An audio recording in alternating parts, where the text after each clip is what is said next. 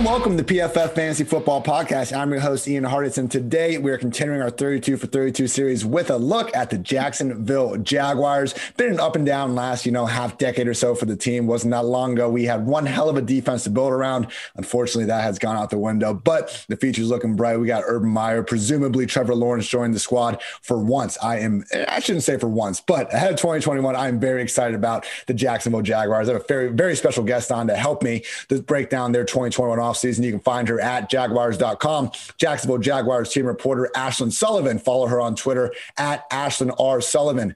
Ashlyn, happy offseason and thanks for the time. Of course. Thank you for having me. It's funny. Everyone says happy offseason and it has felt like anything but a normal off season so far. But we're slowing down a little bit. But yes, like you said, uh, a reason to be optimistic, which is a great thing. Yeah, it's I mean, when I first heard this Urban Meyer stuff, and look, I've lived in Columbus, Ohio my entire life. So Urban holds a very near and dear uh, spot in my heart. But I like brushed it off because I just thought every single year, you know, Urban seems to throw his name out there. Right about the time he wants to get a Fox contract. No, the man was not bluffing. We have Urban Meyer in Jacksonville. To your point, very exciting time. So Ashlyn and I are going to go through three team needs, get through a quick gut feel round, and she will end things with a bold offseason take as if the offseason hasn't already been bold enough for the Jaguars. but without further ado, Ashlyn, what are your big three team needs for the Jaguars ahead of this offseason?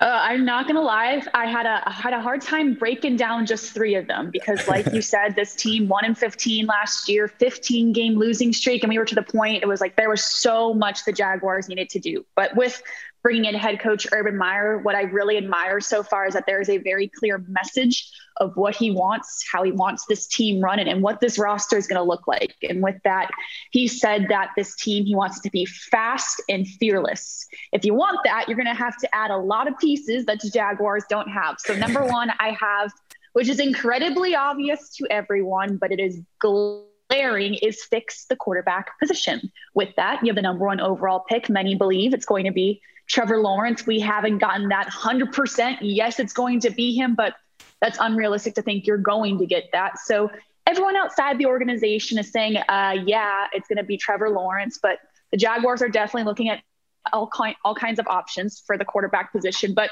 I think we all can confidently say the quarterback of the future is not on the Jaguars roster right now.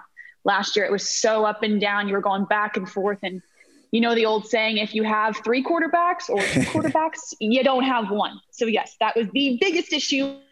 Last year was that quarterback position. Number one got to fix that. And then uh, number two i think you need to add more bodies to the defensive line especially the interior defensive line. The jaguars at times were okay with stopping the run especially earlier on in the season. But when you saw some guys get hurt some guys get injured and, and leave that roster all all of a sudden you had no one to replace them. You don't have enough depth to stop the run, especially in the AFC South. You have all kinds of great running backs. So, yes, you need bodies, you need big bodies. And with that, I think they probably will go the free agency route with that and, and add some guys there for the defensive line. And then finally, like I said, with Urban Meyer's message to fast and fearless, you need speed. You have a couple wide receivers you can hang your hat on. DJ Chark will they give him a contract extension? Will they bring back free agent Keelan Cole? But even with that, you need more, especially if you're going to draft Trevor Lawrence.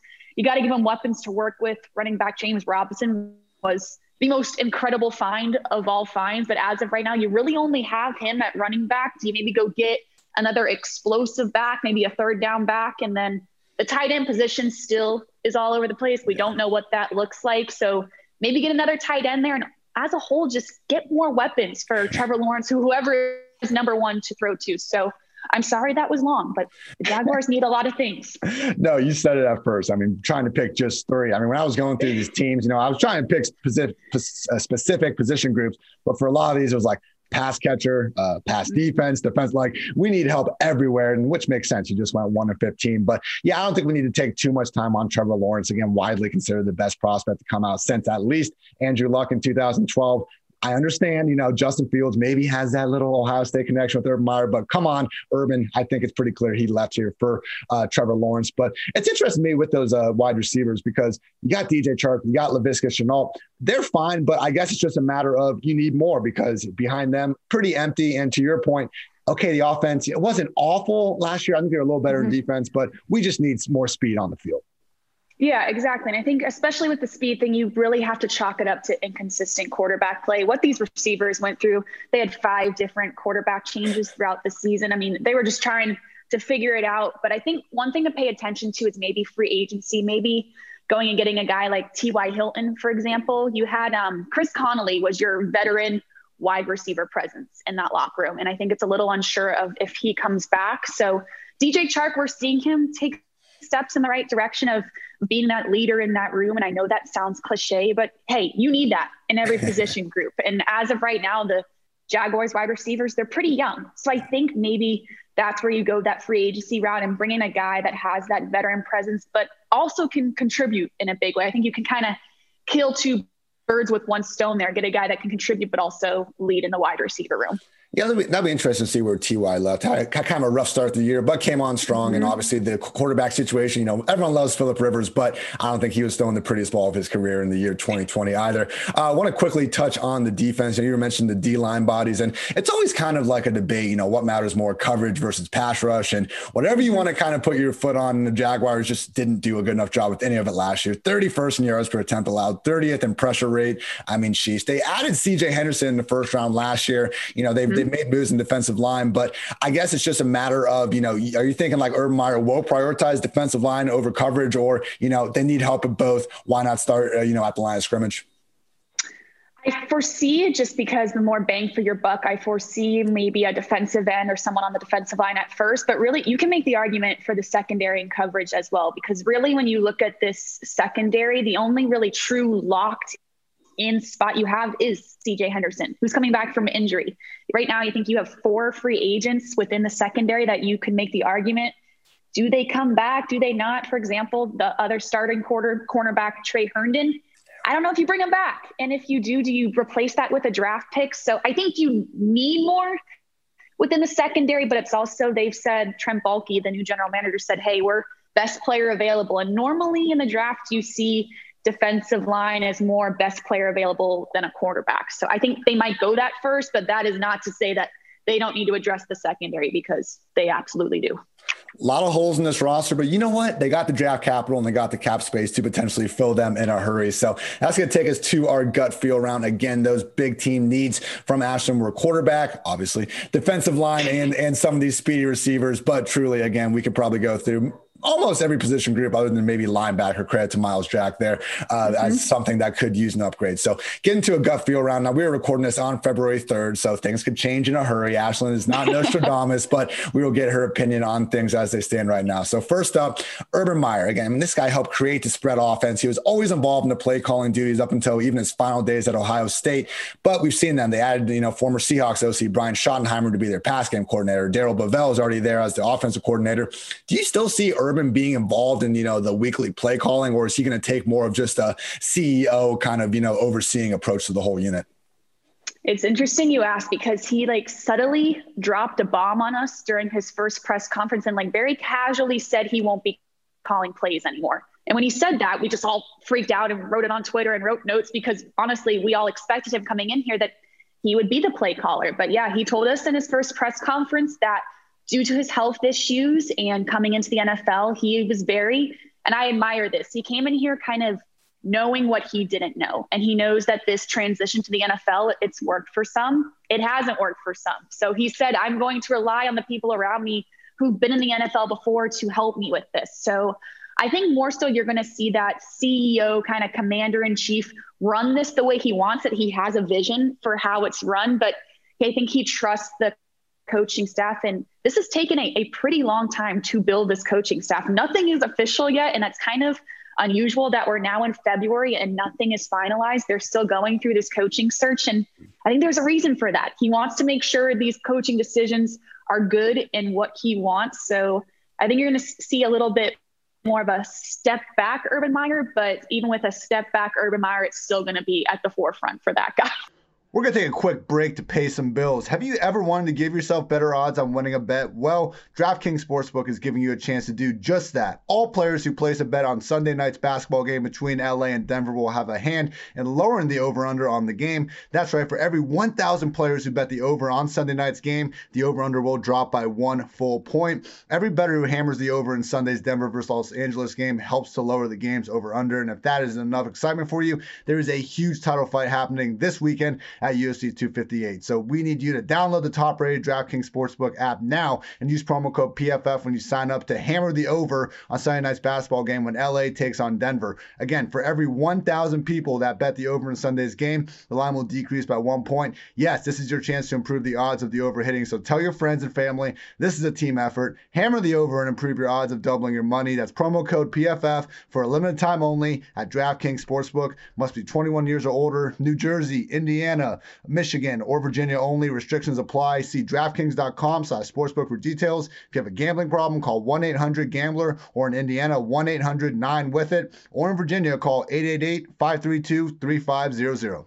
PFF and Sunday Night Football's Chris Collinsworth is teaming up with one of the best players on and off the field 49ers All Pro cornerback Richard Sherman. The Chris Collinsworth podcast featuring Richard Sherman is available now wherever you find your podcasts. They'll provide the most interesting football conversations in sports every single week, and sometimes that means the discussion will venture off the field too. Additionally, Chris will be taking a dive into the game of football as he sees it, inviting in the best and brightest to talk about everything that is happening in the great game of football. Mark your calendars. You do not want to miss the best 60 minutes of insight this season.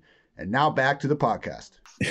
yeah, Urban stepping back still going to be, you know, working harder than 99% of the coaches yes, out there. Just exactly. can't quite turn that off. But no, it is good to see, you know, him making these legit hires. I mean, sometimes you see these coaches come up and try to, you know, run the offense in addition, and the whole team can just be problematic. So I know people are throwing their jokes out there about Brian Schottenheimer and the Seahawks and that run first mentality, but truly Schottenheimer and even more so Darrell Bevell, I mean, they've helped engineer some great downfield passing attacks. Now, was that them or is that Russell Wilson and Matthew Stafford remains mm-hmm. to be mm-hmm. seen. But, you know, having guys that at least have experience stretching the field, adding someone like Trevor Lawrence, excited to see it. So want to talk more about these specific players because Laviska Shenault, a player that I, you know, really adore. I have a soft spot for these wide receiver running back hybrids. People complain about them not knowing a position. Since when is being too versatile a problem in today's right? Well, obviously Urban has plenty of experience with guys like this, Percy Harvin, Curtis Samuel. So how confident do you think the Jaguars are in Shenault moving forward? Because again, I, I love the guy. I'm, you know, I'm sure you and a lot of other Jaguars fans do as well. But there's just always that question when we're switching regimes and switching coaching staffs. Do you still see him being a major part of the offense in 2021? Absolutely. And I'm not sure you mentioned that knock of being too versatile. I'm not, I don't know why that exists because right. it's not like just because Laviska Shenault at times took shotgun passes or lined up at running back doesn't mean he wasn't a productive wide receiver. It's not like as soon as he switched positions, all of a sudden he forgot how to play wide receiver. That doesn't exist. so, yes, to answer your question, I absolutely see him being a huge part of the Jaguars offense. And for someone like Urban Meyer to come in and see this tool that he can use to his advantage in all kinds of different ways, what coach wouldn't want that, especially if you get a quarterback that can maybe give Laviska some consistent quarterback play. I would love to see these receivers kind of reach their full potential because we saw glimpses of it, but then you have that, eh, you know, the quarterback play was so inconsistent. I really don't know how you can play. So Laviska Shenault an incredible rookie year, but I think the ceiling is much higher than what we saw. And I'd love to see what happens now if, if we get some quarterback play that he can count on. Yeah, and I, I, love what you said about you know it's not like because he was playing running back he couldn't play wide receiver. Like his routes looked fantastic. It wasn't like you know okay. I love Cordarrelle Patterson. I don't want to say anything too bad about the guy, but like he's an example of someone where maybe they can't run your usual route tree, and because of that you got to find other ways to get them the ball. Laviska looked like a legit wide receiver one that could also be a running back. So yeah, what is wrong with that? That takes me to the next guy though, who's DJ Chark, and you know I said Laviska could be a legit wide receiver one, but I don't know. I feel like Chark looks like maybe the more prototypical alpha wide receiver one with that speed, with that size. You know, it was rough for him. You said before, five quarterback changes in one season. I know Chark said, uh, I think after one of those Minshew games where he, he was guy was playing with a busted thumb, but pretty much saying, you know, we were open, couldn't get the ball. Mm-hmm. But being an unrestricted free agent in 2021, are the Jaguars comfortable enough with Chark that, you know, a long term extension could be in the fold sooner rather than later? Or do you think he needs to put forward a really good year to kind of earn his spot in the long term future? I do think, I think if you would have asked me this question a year ago, this past offseason, I would have said absolutely 100%. That's when DJ Chark was in the Pro Bowl And I mean, every single game was making a huge impact. And, and last year, it made you kind of question that, you know, I mean, his production and he was dealing with injuries. And now you wonder, is it worth the long term contract? In my opinion, I think it is. I think he is your true number one wide receiver. And, and that's great that you have guys that are kind of pushing him and are getting close to that number one spot. But the number one spot is DJ Chark. And if you don't want to pay him, I think you got to go get a bunch of guys in free agency. But I don't see the need for that. For example, is T.Y. Hilton that much better than DJ Chark? I don't think so. And DJ Chark has been here and has a great rapport with the rest of these wide receivers. I think he is worthy of a contract, and I'm very curious to see how this shakes out. We've we've been saying that number one is figure out left tackle Cam Robinson, and then mm-hmm. number 1.2 is figuring out what you're doing with DJ Chark. I think with Urban Meyer coming in here and Trent Baalke coming in here, and you have all this cap space over $73 million, you want to set the tone right now. There's this mo of the Jacksonville Jaguars that they don't pay their, pay their players, that it's not a great place to play. Free agents don't want to come to Jacksonville if I'm Urban Meyer, I want to set the tone right now that this is a great place to play. I take care of my players. DJ Chark has shown me what he can do. I want to pay him. I want to set the tone with DJ Chark, and that's my first opportunity to do so. Yeah, and you said they have all the room in order to do so with the cap. Fifth fewest, mm-hmm. $20, devoted to defense, and the second fewest devoted to their offense. 11 draft picks, including six in the top 100. Again, we know Trevor Lawrence is going one. There's holes kind of all over the place. I, I hear you with Urban one to try to make Jacksonville, you know, place players want to go play. I guess more so like, you know, and it's kind of a broad question, but Urban, he's always been an offensive guy. But you look at this team, I think it's pretty clear maybe the defense needs a little bit more help. Do you see more of a focus on offense or defense, or is it just a situation where, to your point, hey, uh, what was it? Speed and fearless, or fast and fearless. You, we just gotta get fast better athletes everywhere. Yes, I think, uh, like Trent Baalke said, best player available. In a year like this, you can't really go wrong with that because kind of how this draft is going to play out is when a player comes that's best player available, it's most likely going to be a position you need because you need so much, which is a great thing at this moment. Um, except it's like a, a linebacker like you mentioned, maybe something out of the blue like that. Um, I do think, and this is my bold take, so I won't tease it too much, but I will say that I think even though the defense does need so much help, we've been told we were just at the Senior Bowl and we were they were telling us how this draft is so offensive heavy. There's a ton of talent at wide receiver and offensive line. I foresee them building up more so that way. And um, I think when you have the investment of a number one overall pick at quarterback, you better build that offensive line around him. We saw that with Joe Burrow, and you saw what happened in Cincinnati, and they really didn't address that offensive line much. And you hate that for them because that is such an investment for that franchise. If you're going to go get that guy number one overall, you got to protect him. I mean, that's never a bad combo when you take a quarterback and then you take some linemen to help him out. Um, I'm not saying that this offensive line needs to completely reshape, but there's definitely some pieces there that you can create some competition and, and get the best out of everyone. So uh, you said before that Cam Robinson is priority number one. Do you see him being back with the team in 2021 and beyond? I see him most likely being franchise tagged. Okay. I think it really depends on the conversations between Cam Robinson's camp and the Jaguars. If he comes in and wants $20 million, maybe that's a different conversation. But if he comes in with a number that the Jaguars think, um, I think with left tackle, it's interesting because if you're an above average left tackle, you normally that second contract and you normally get paid. And Cam Robinson is an above average left tackle. Is there anyone out there that want to go get that's better than Cam Robinson? Most likely not. so I think it all depends on. A, uh, I think it depends how much money his camp wants, but I think the safe bet would be franchise tag him create some competition in camp and, and see what happens. Buy yourself a year and give them another year to see how it works. Yeah, ex uh, Washington, current 49ers left tackle Trent Williams, basically, uh, he's about to be a free agent, but he said, you know, we've never really seen a franchise left tackle hit the open market. And he said he's kind of curious to see what that is. Certainly wouldn't blame Robinson for trying to go find the highest bidder if there is one out there. Last question before we get to your bold offseason call. So, again, this is a fantasy focused podcast, and James Robinson won so many people their fantasy championship last year. And look, a lot of it was volume before he got hurt. Only Dalvin Cook and Derrick Henry have more touches, but the guy was anyone's idea of a good to great running back in terms of any efficiency metric you want to pull up as well. Again, though, same kind of thing with Laviska. New regime, new scheme. We have some unanswered questions with how he's going to be used. What, like, how confident are you that James Robinson will still be the undisputed RB one come Week One, 2021? Extremely confident to the point where I don't know if you address the second running back spot till very late in the draft. James Robinson was the most incredible surprise that came with 2020. And it was that bright spot that everyone needed when they thought of the Jaguars. I will never forget when we were on air um, on our morning show, Jags Drive Time, and we got the email that they released Leonard Fournette. And we were thinking, what is yeah. going on? At that point, we had only seen maybe four or five practices and with pads not being on in last training camp you really couldn't see what james robinson his potential. I mean we saw him and we thought you know what? This guy's going to make the team. He's pretty good.